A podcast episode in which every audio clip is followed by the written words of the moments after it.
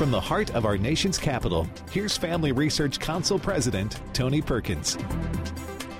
Well, hello everyone, and welcome to Washington Watch. We're broadcasting again this afternoon from Truett McConnell University in Cleveland, Georgia.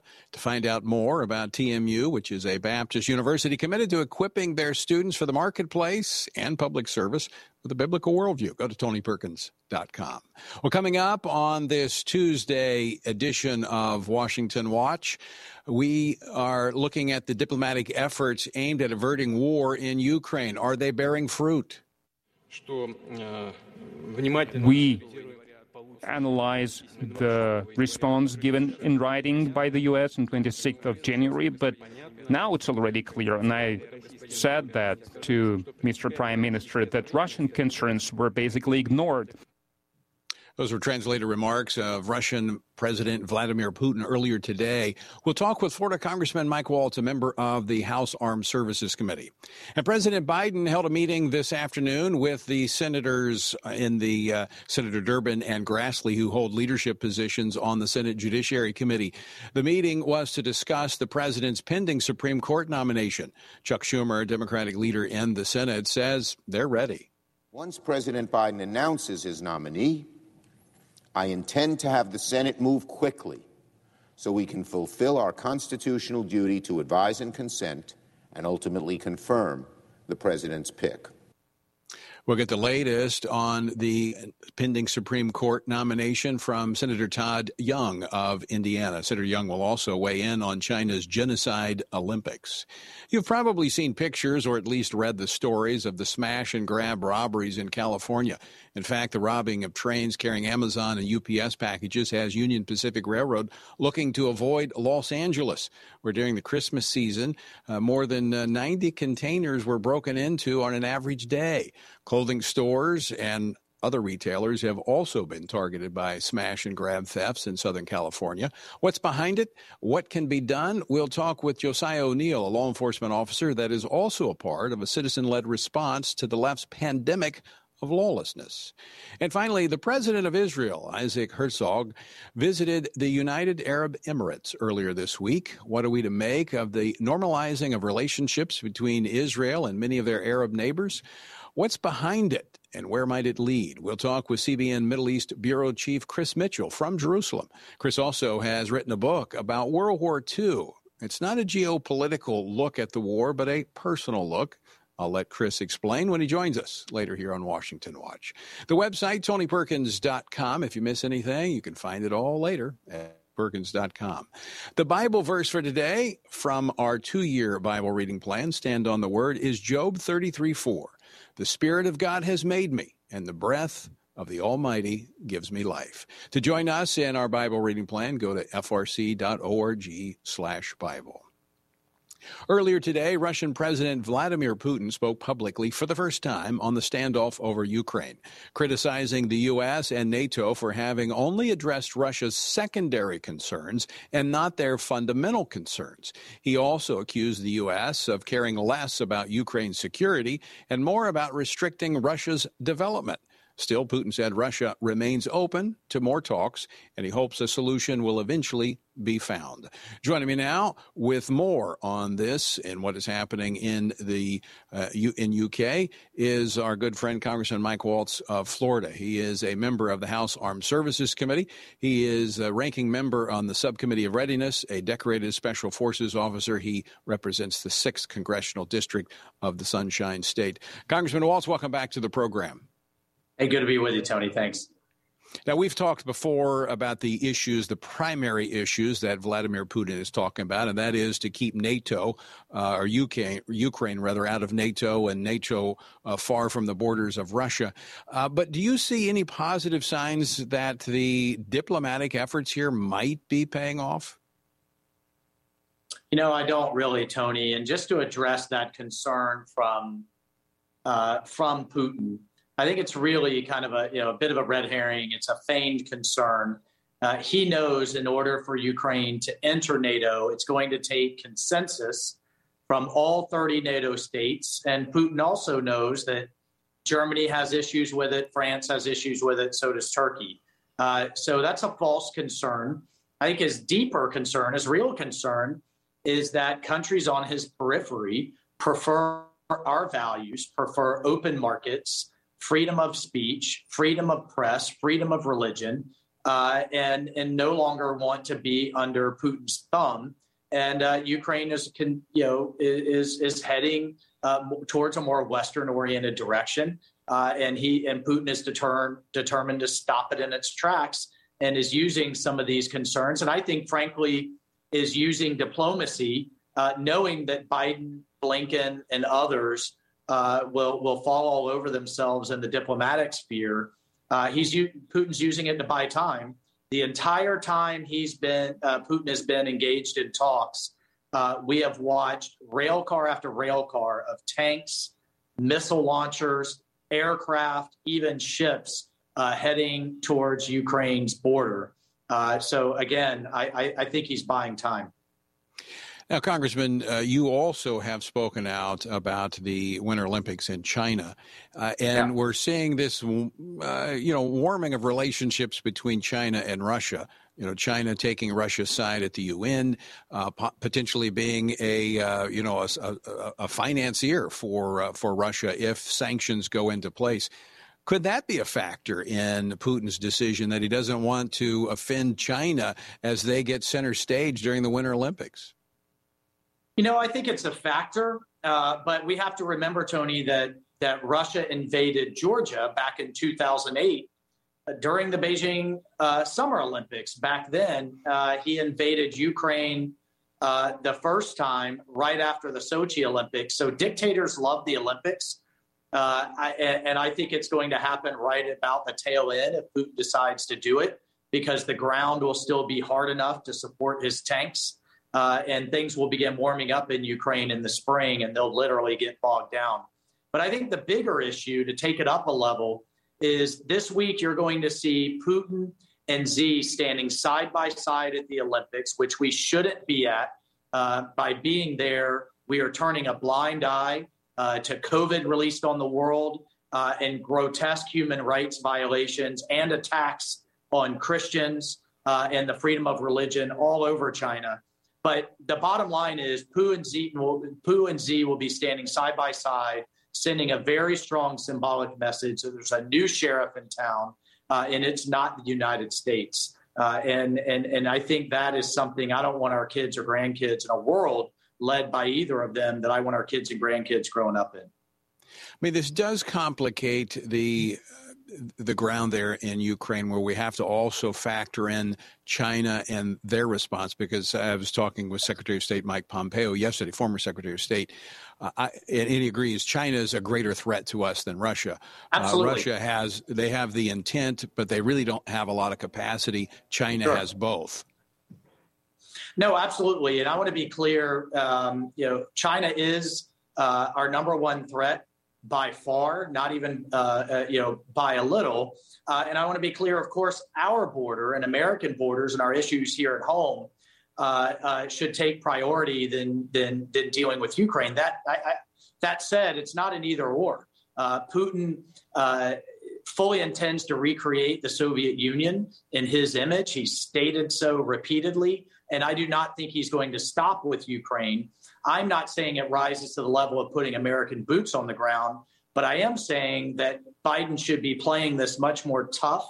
Uh, sanctions should be in place now. Uh, there's types of lethal aid we could provide to help the Ukrainians fight for themselves. I was just out there a month ago, and they fully intend to do so. So there's more that we could be doing to frustrate Putin's grand scheme.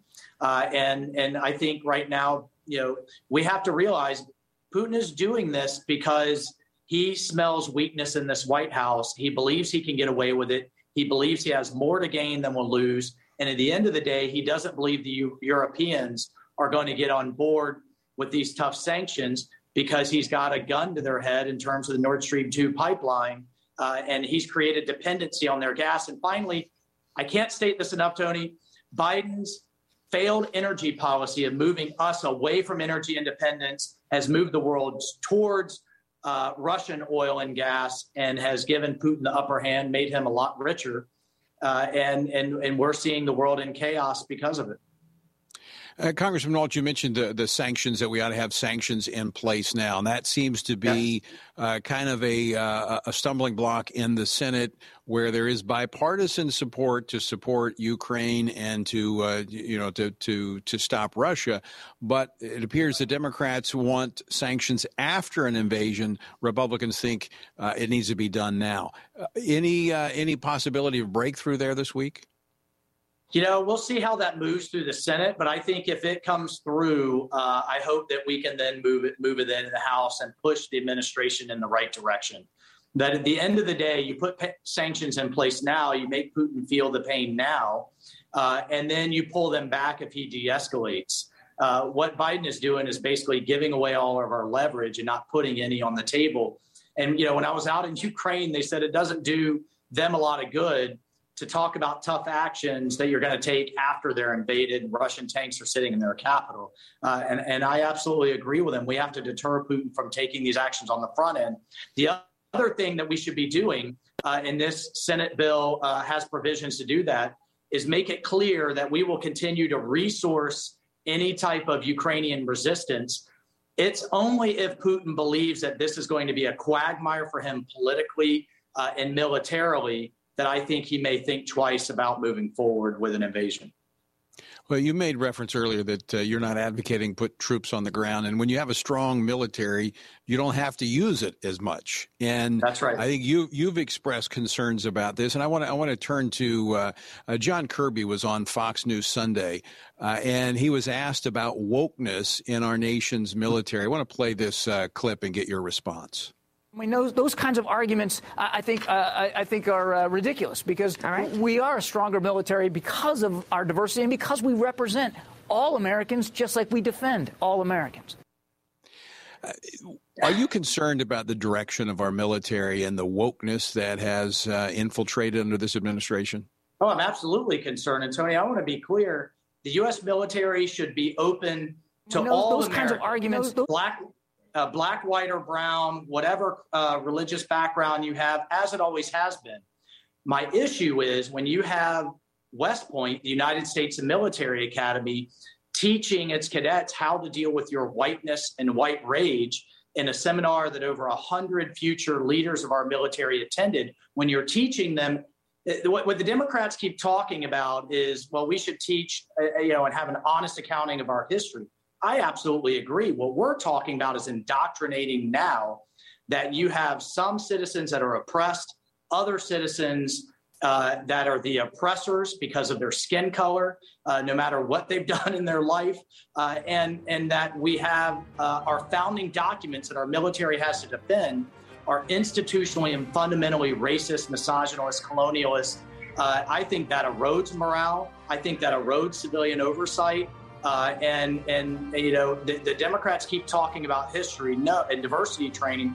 I'm fine with all of that. What I'm talking about this kind of CRT inspired indoctrination that is happening despite right. their denials. And I have a letter from the West Point of the superintendent uh, from the superintendent of West Point saying CRT 101 is part of their curriculum. Uh, and when I uh, hopefully become chairman of the readiness subcommittee, which is responsible for training, we're going to ban it uh, and we're going to cut out this cancer. Well, and I want to talk more about that. Congressman Mike Waltz, always great to have you on. We're out of time. Talk to you soon. Okay, thanks so much, Tony. Folks, stick with us. We're coming back with more Washington Watch after the break. Are you struggling to spend consistent time in God's Word? Then join Family Research Council on an exciting journey through the Bible. FRC's two year Bible reading plan helps you to approach daily Bible reading with an intentional focus of diving deeper into the nature of God and how His Word speaks into cultural issues. By studying the Bible, we can see the grandeur of God unfold throughout the past. The Stand on the Word reading plan takes you through daily scripture in an engaging manner to help you stay grounded in God's truth. All wisdom comes from God and He has given us the Bible as a way to understand the world. Start this adventure today with Family Research Council. When you sign up, we'll text you every Sunday with daily passages and questions that help prepare you for conversations with your friends and family. To begin this journey, visit frc.org/bible. With the current division and confusion of our culture, it is so important for Christians to root ourselves in the truth of God's Word so that we are prepared to give a reason for the hope that we have. For this purpose, Family Research Council launched the Center for Biblical Worldview. The center applies the Bible and the historical teachings of the Church to current issues. This helps Christians understand and live by a biblical worldview, know why Scripture must be authoritative, and equips believers to advance and defend the faith in workplaces, schools, communities, and the public square. The experts at the center address and provide resources on issues like religious liberty, abortion, voting, marriage, and sexuality. To access free resources like the Biblical Worldview series, go to frc.org/worldview. To get highlights of the latest work of the Worldview Fellows, including blogs, interviews, and publications, sign up at frc.org/subscriptions. At Family Research Council, it is important to us that we stay connected with you and that you stay informed. With the increase in tech censorship of conservatives and Christians, we've decided to be proactive to make sure we don't go completely dark due to censorship. That is why we've created a tech subscription platform. If we get canceled, you can stay informed and still find updates on faith, family, and freedom. How?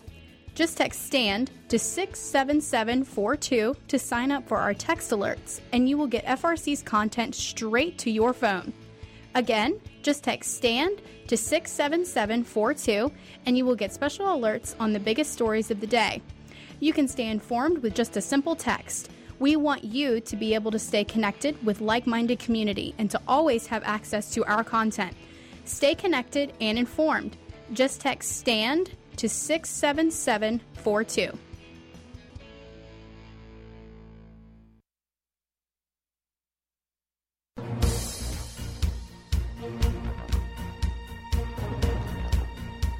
Welcome back to Washington Watch. I'm Tony Perkins, your host. Good to have you with us on this Tuesday afternoon. Check out the website, tonyperkins.com. All right, President Biden was scheduled to uh, to meet, or he actually did meet, with the ranking member of the Senate Judiciary Committee as well as the chairman of the Senate Judiciary Committee earlier today to discuss the filling of the Supreme Court, soon to be Supreme Court vacancy. Uh, he plans to fill the spot with the first black female justice. Meanwhile, in the Senate, senior Democrats again said they would keep to an expeditious timeline for consideration of President Biden's eventual pick, which is expected later this month. Here to talk about what we might expect to see in the coming weeks is Senator Todd Young of Indiana. Senator, welcome back to the program. Thanks for having me on, Tony. So, uh, what what can you tell us about the chatter you're hearing in the Senate right now about uh, the president's nomination, pending nomination? No, I think uh, uh, Republicans who, who uh, tend to be faithful constitutionalists, people uh, who think that judges uh, should not play the role of legislator, but instead apply the laws as written in the Constitution um, uh, per its original reading and, and intention. Um, I, I, am hearing from most of them that they, they want to give the president an opportunity to nominate somebody that has the requisite background, temperament and judicial philosophy uh, to actually serve, uh, you know, credibly and with distinction on that highest court in the land. I will tell you, there's a lot of skepticism from myself and from others that uh, this president's going to do so. We've seen a lot of his judges uh, that have been of a progressive bent, uh, not inclined to let uh, statutes or the Constitution sort of speak for themselves. And and so uh, we are going eyed uh, in uh, fair minded, but I, I guess, open eyed uh, about uh, uh, what awaits us in coming weeks. Well, I actually think you're. It's appropriate to be somewhat suspect of based upon the president's own comments. There's not been much discussion about judicial temperament or philosophy. It's been more about the left's typical identity politics. Um, you know, I, I, think we should be looking for the most qualified individuals to serve on the court. And obviously, it's going to be someone to the left based upon their uh, view of the Constitution being a living, breathing document. But they're not even talking about that. They're just talking about the president's committed uh, to nominating a black female to the court. I mean, that seems to be overriding qualifications. It, it, it does indeed. Uh, you know, uh, I would like uh, someone who's who's credible, irrespective of their race or gender or any other uh, unrelated uh, you know attributes. Uh, uh, they need to be an effective jurist, uh, and that's what it really comes down to. So. Uh, none of this stuff uh, should be crowding into our decisions in, in terms of our human resources efforts in the United States Senate. Republicans have, have been emphasizing that point time and again. I think that on the Democrat side, you know, as, as I hear from some of my colleagues, they're a bit anxious about what might await them. For the last year or so, uh, they've had some grand designs uh, about various initiatives, and uh, not a whole lot has gone their way, to put it candidly. Uh, whether mm. it's uh, the, the, the influx of people from the southern border, the Build Back Better plan that uh, never came to fruition, so on and so forth. So they're on tenterhooks, and I would uh, characterize our side as as more relaxed, understanding that in the end uh, Democrats are likely to have the votes to pass uh, uh, whatever nominee the president puts before them, and uh, our side will still maintain uh, a, uh, a majority of very qualified members, three of which were, of course, confirmed during the Trump years. So, um, look, we're, we're, we're going in. Um, uh, open-minded but not absent-minded, and uh, will sc- heavily scrutinize whomever uh, is put before us.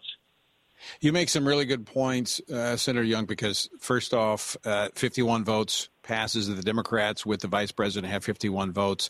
That's how the Republicans narrowly passed their uh, last two nominees to the Supreme Court. So you're right, it's probably going to happen.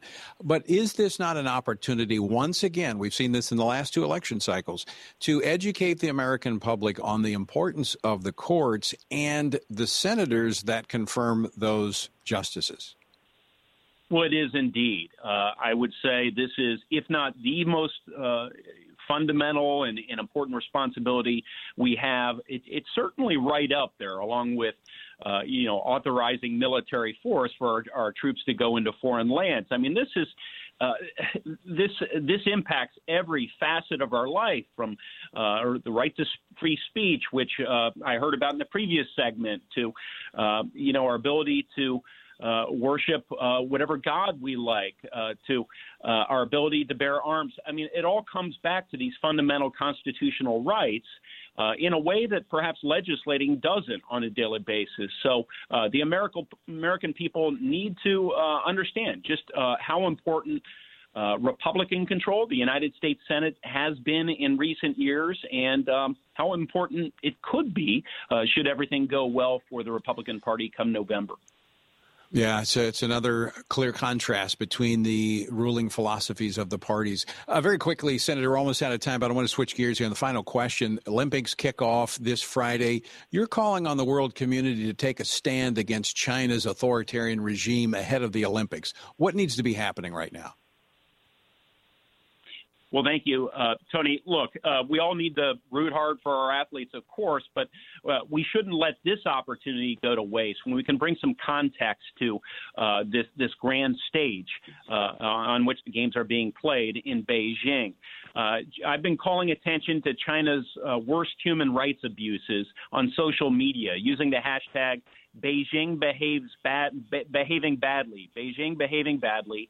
Uh, so I can highlight their gross human rights violations, their censoring of the internet, their abuses of journalists, um, and and their ongoing genocide against Uyghur Muslims. Uh, these are the sorts of things uh, that uh, you're unlikely to hear on NBC. You need to hear from uh, your U.S. Yeah. senator. Well, you know what? And that's a good idea, Senator. I might, uh, as everybody's covering the sports angle, I may cover the abuse angle next week uh, during the Olympics. Senator Todd Young, always great to have you on. Thanks so much for uh, joining us today. Thank All right, folks, coming up.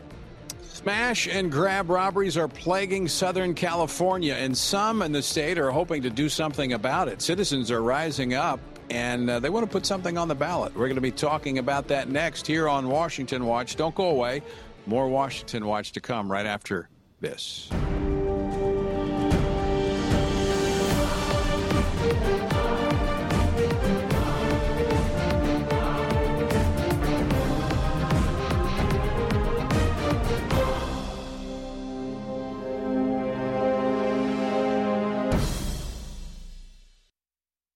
What is religious liberty and why should you care about it? Simply put, religious liberty is the freedom to choose your religious beliefs and to live according to those beliefs.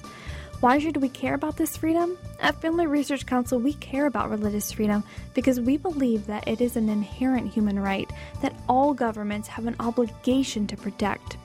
Tragically, not all governments do. Religious persecution is a tragic reality around the world that is not often acknowledged by the media, even though attacks on people of all faiths continue to increase globally. In Scripture, God calls Christians to pray and care for the persecuted church, the downtrodden, and those who cannot help themselves. Therefore, we must be advocates for those persecuted for their faith. To access Family Research Council's latest resources and to learn more about religious freedom and what you can do to help the persecuted, go to frc.org/slash religious liberty. Do you want to be able to stay up to date on conservative news? Are you looking for Christian resources to help you stay politically engaged? Then download Family Research Council's Stand Firm app. With all of our content available at your fingertips, you will conveniently be able to stay up to date throughout your busy day. The Stand Firm app will give you access to a variety of resources, such as our most recent episodes of Washington Watch with Tony Perkins tweets, and other social media posts, and our latest blogs, updates, and publications. Additionally, you will have the opportunity to take action and make your voice heard by contacting your elected officials on the issues that most concern you. Visit the App Store on your smartphone or mobile device and search Stand Firm to download Family Research Council's official Stand Firm app.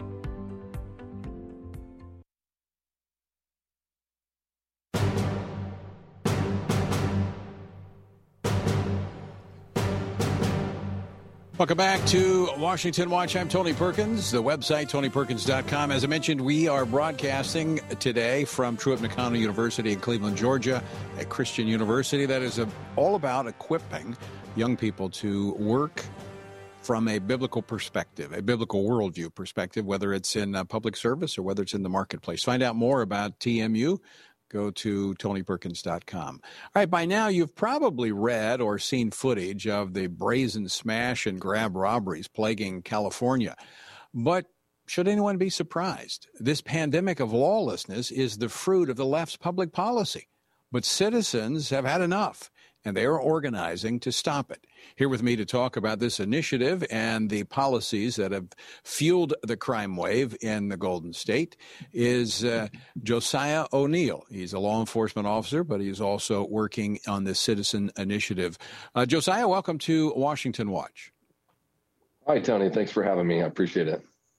So, first off, let's, uh, before we get to the initiative that signatures are being gathered to uh, place this onto the ballot, let's talk about what is it that prompted this? I mean, we've seen the pictures. We've seen the rail yards in Los Angeles littered. Uh, we've seen people going into stores in broad daylight, uh, robbing. Um, I mean, it's like lawlessness unleashed. What's behind it? Sure. This initiative is really a direct result of uh, several different things. Uh, most obviously, the incredible rise in crime here in Southern California, but specifically Prop 47 and AB 109.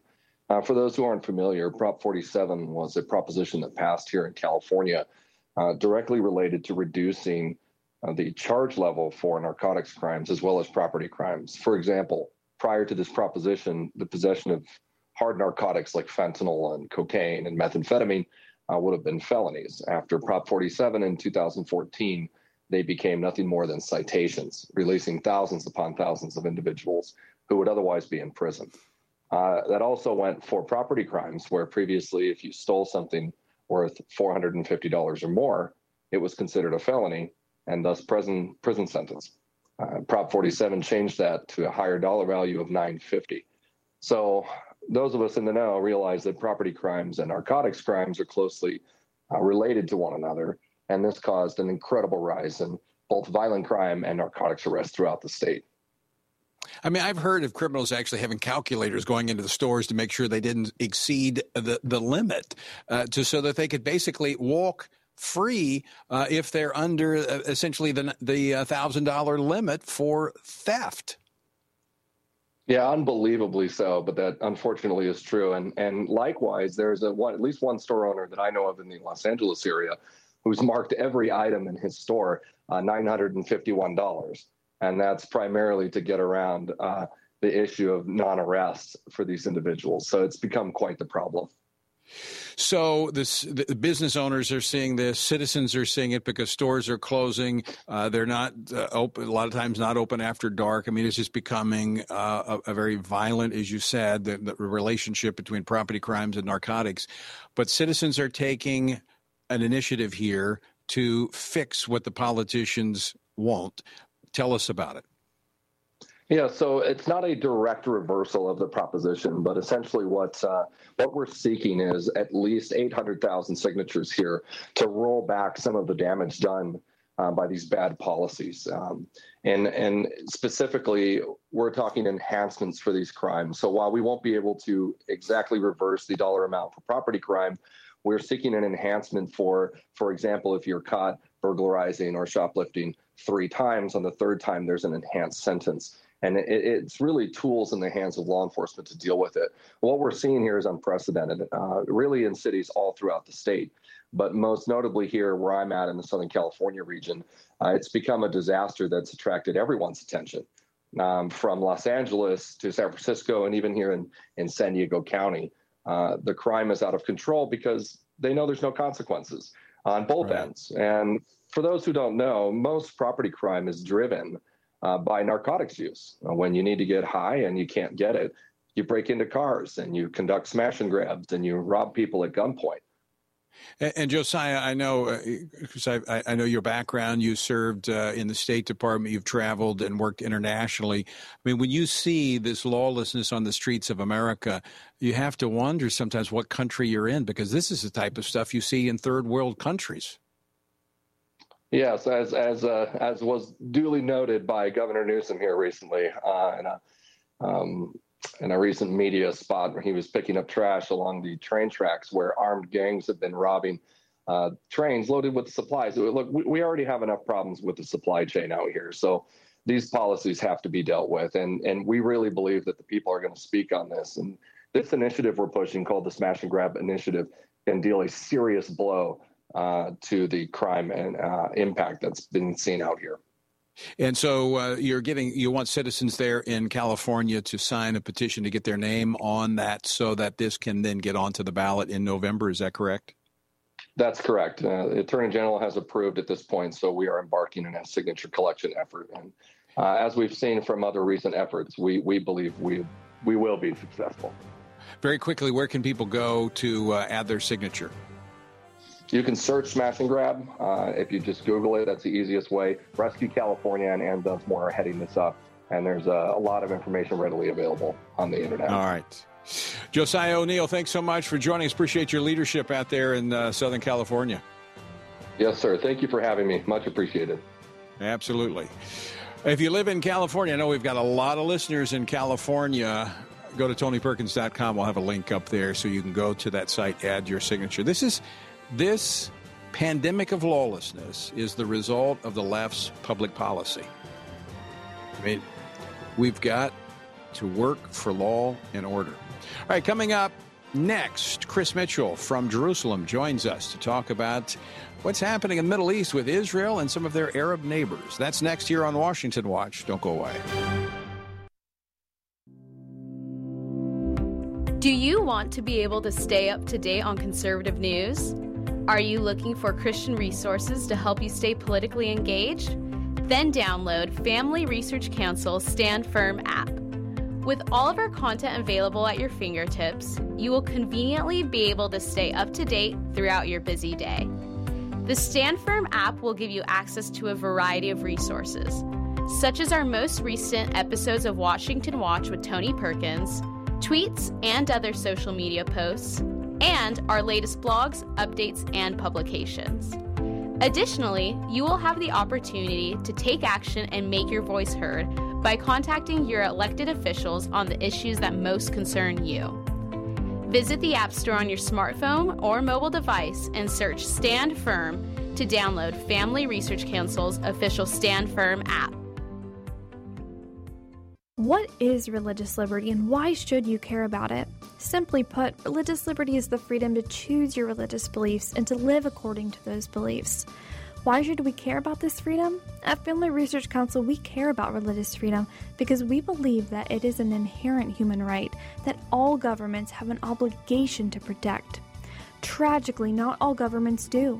Religious persecution is a tragic reality around the world that is not often acknowledged by the media, even though attacks on people of all faiths continue to increase globally. In Scripture, God calls Christians to pray and care for the persecuted church, the downtrodden, and those who cannot help themselves. Therefore, we must be advocates for those persecuted for their faith. To access Family Research Council's latest resources and to learn more about religious freedom and what you can do to help the persecuted, go to frc.org/slash religious liberty. Attention university students. Are you looking for an internship that will help you grow as a Christian leader and allow you to positively influence the culture? Then Family Research Council's internship program is for you.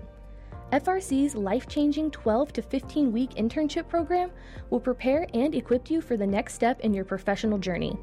You'll enjoy a speaker series focusing on careers and callings, lectures from prominent conservative leaders, and weekly biblical worldview training. All of these offerings were created to aid you in your personal and professional development. As an intern, you will have the opportunity to work side by side with our experts in policy, communications, event planning, and more. The real world experience you gain will prepare you to pursue a career of influence and make a difference wherever God calls you. This paid internship offers fully funded housing in the heart of downtown DC, giving you the chance to experience our nation's capital. Visit frc.org/internships to apply.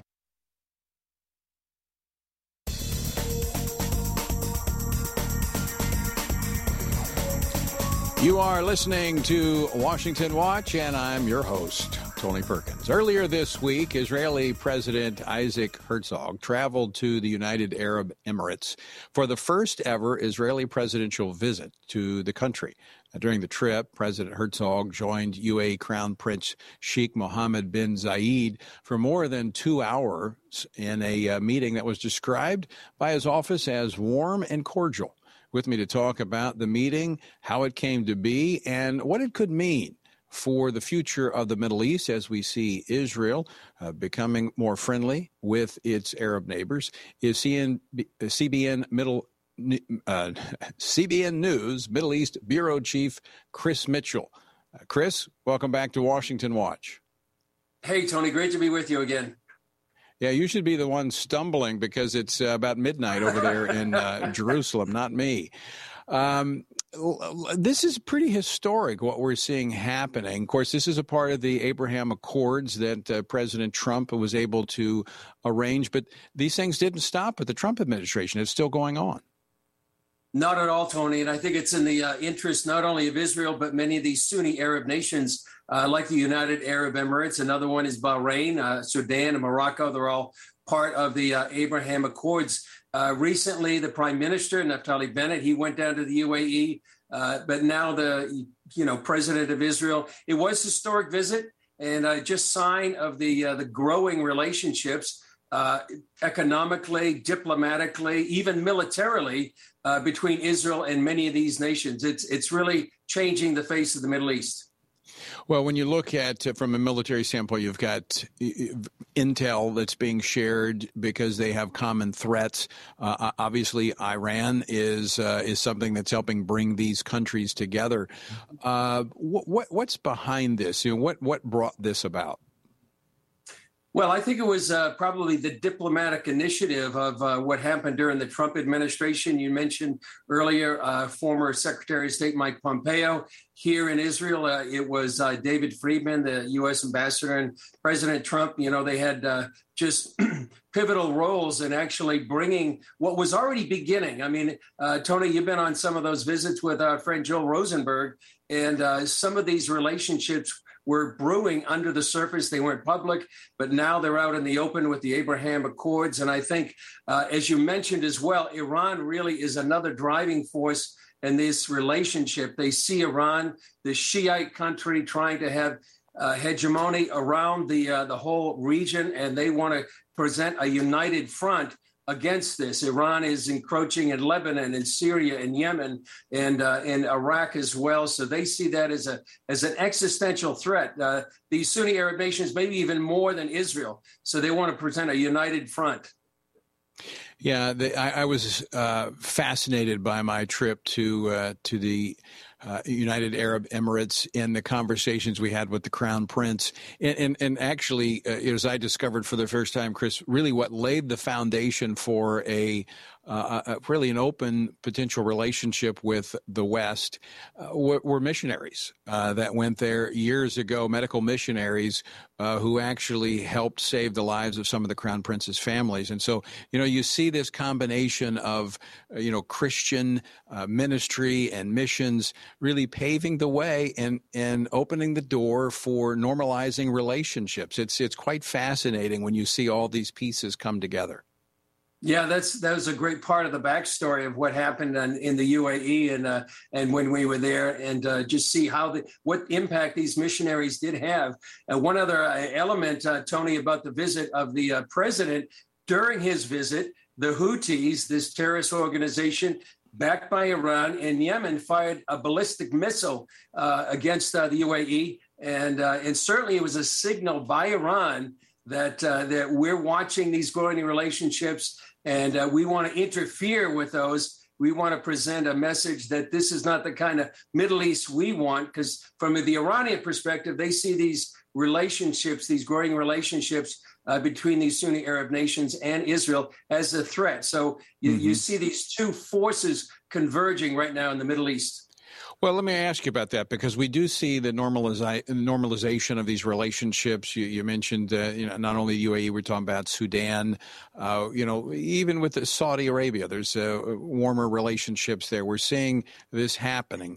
Um, is there a relationship with Amnesty and their report coming out calling Israel an apartheid state? Are, are, there those that just do not want to see Israel getting along and being accepted in the community?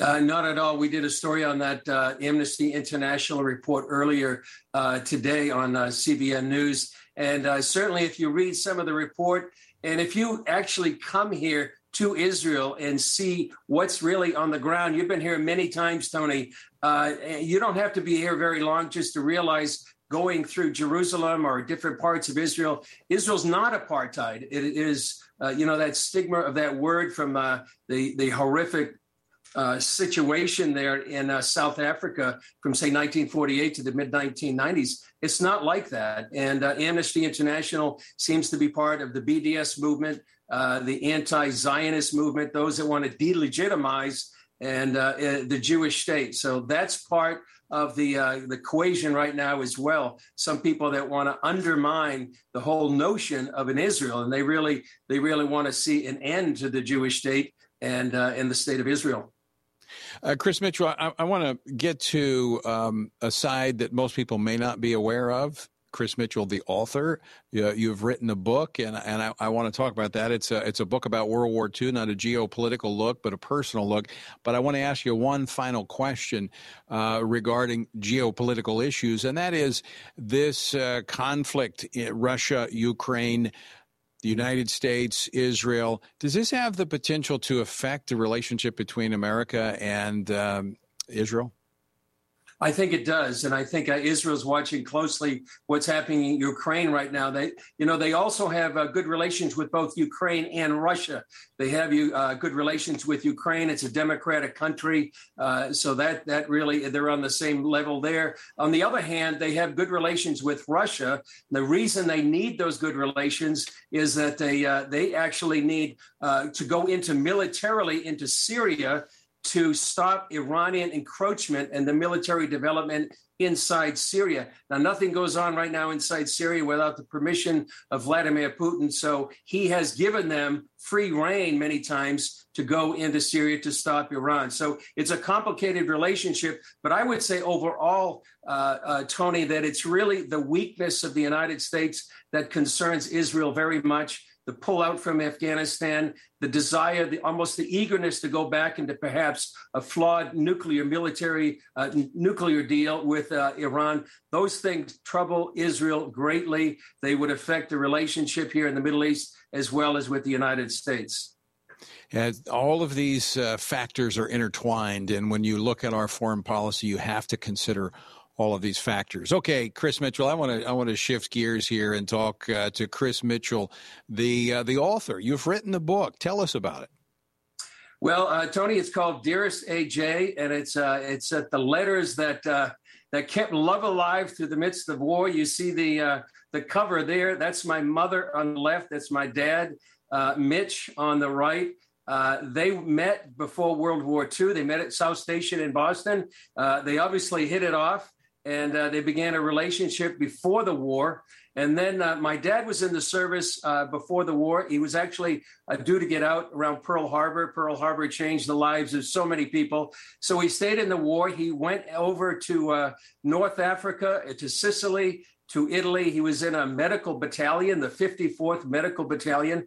he helped set up field hospitals. He directed ambulance and ambulance drivers. And uh, so, what happened when my mother passed away in 2002? My sister Jean, and I have uh, my sister Jean and two other brothers, Brian and Kevin, we found these letters in her closet. There was 75 notes and, and letters that my dad, Mitch, had wrote, wrote to uh, uh, our mother. He called her AJ. Her name is Ann Jean. And uh, we just read these letters, and they were just a treasure of their relationship, their love before between each other. And it was also a chronicle of my dad's wartime experiences. Uh, he talked about what it was like in North Africa. He got there just as the campaign to defeat uh, Rommel was over, but then he was on in Sicily, uh, and he got malaria in Sicily. Uh, when he recovered, he went into Italy, and he went all the way up to uh, uh, to Rome. He was there in the liberation of Rome, and he went into all the way up to a place called Cortina at the end of the war. just a fascinating uh, double story about the love between them and also uh, a chronicle of my dad's wartime experiences. Uh, some of the letters, one of them is like this it's called the V mail. Now, when uh, there was so many letters going on, they used to microfilm these letters. And, uh, and this is one example of uh, the letters. And this is one of the things that he says. He said, Darling, every day that passes is a day nearer to home and a day closer to you. Let's hope and pray that God will hasten the end. Uh, this is his letter from the time he was in the first day of uh, Rome when Rome fell, June 4th, 1944. And uh, he was describing to Anne, and he called her AJ. That's why the book is called Dearest AJ. He said, The country around Rome is very beautiful with fields and rolling hills, just covered with poppies and other flowers.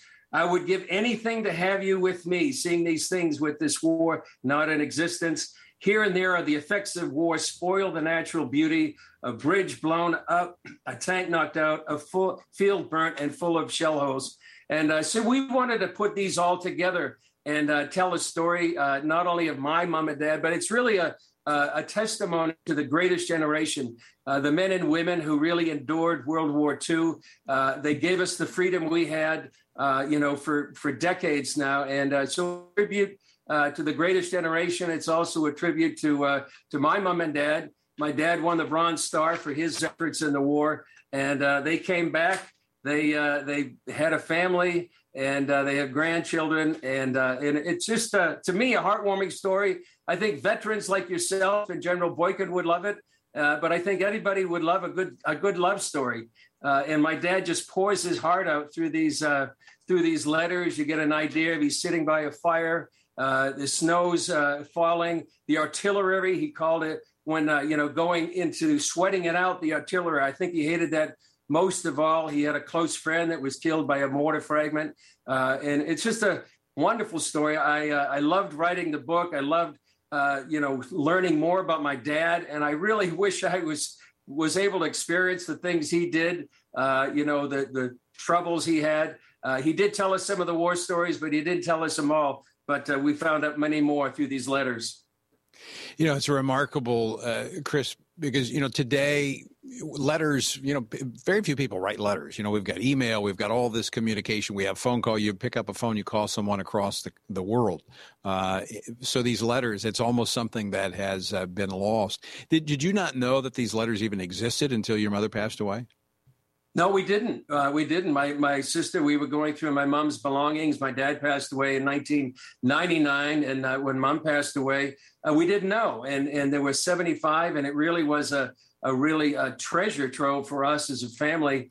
And uh, you know what got them through this time, and you can see that all through the letters was certainly their love for each other and it was their faith in God that really uh, kept them together. Uh, my dad refers many times about praying uh, to get home to her, praying to get through the war. And uh, so, sort of, our family motto is uh, faith, family, and friends. And uh, you can see that through the letter. And as you said, you know, letters, it's really a lost art right now.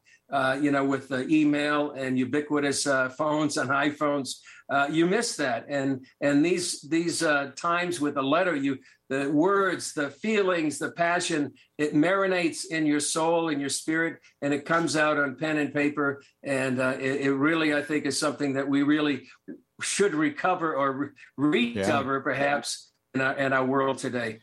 Yeah, I remember writing those letters when I was in uh, the Marine Corps, and you think long and hard because you only got so much paper uh, to write with. So you're very, uh, very, very judicious with the words that you use.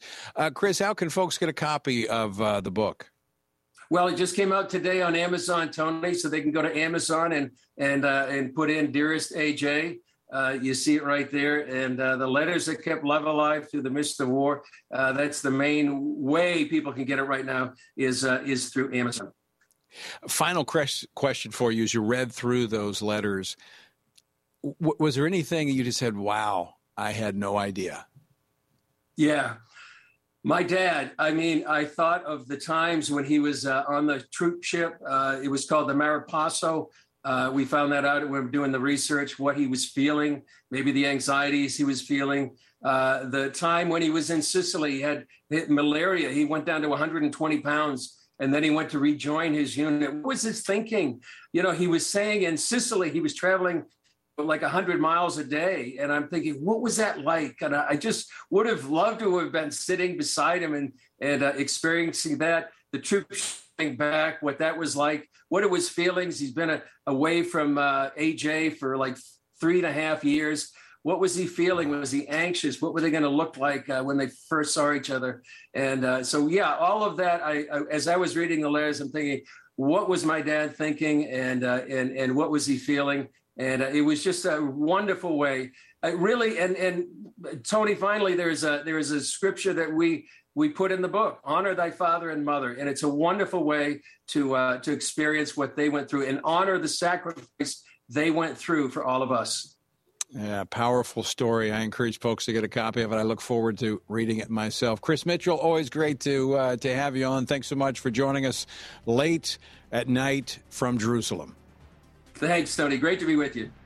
All right. And folks, thank you for joining us as well. And I want to leave you with the encouraging words of the Apostle Paul, where he says in Ephesians 6 when you've done everything you can do, when you've prayed, when you've prepared, when you've taken your stand, by all means, keep standing.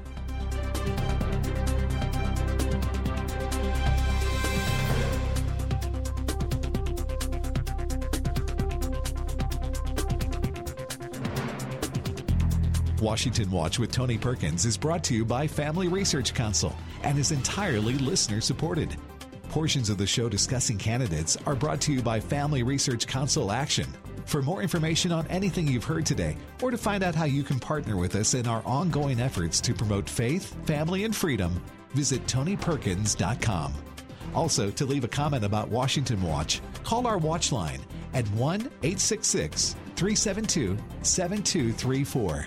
That's 1 866 372 7234.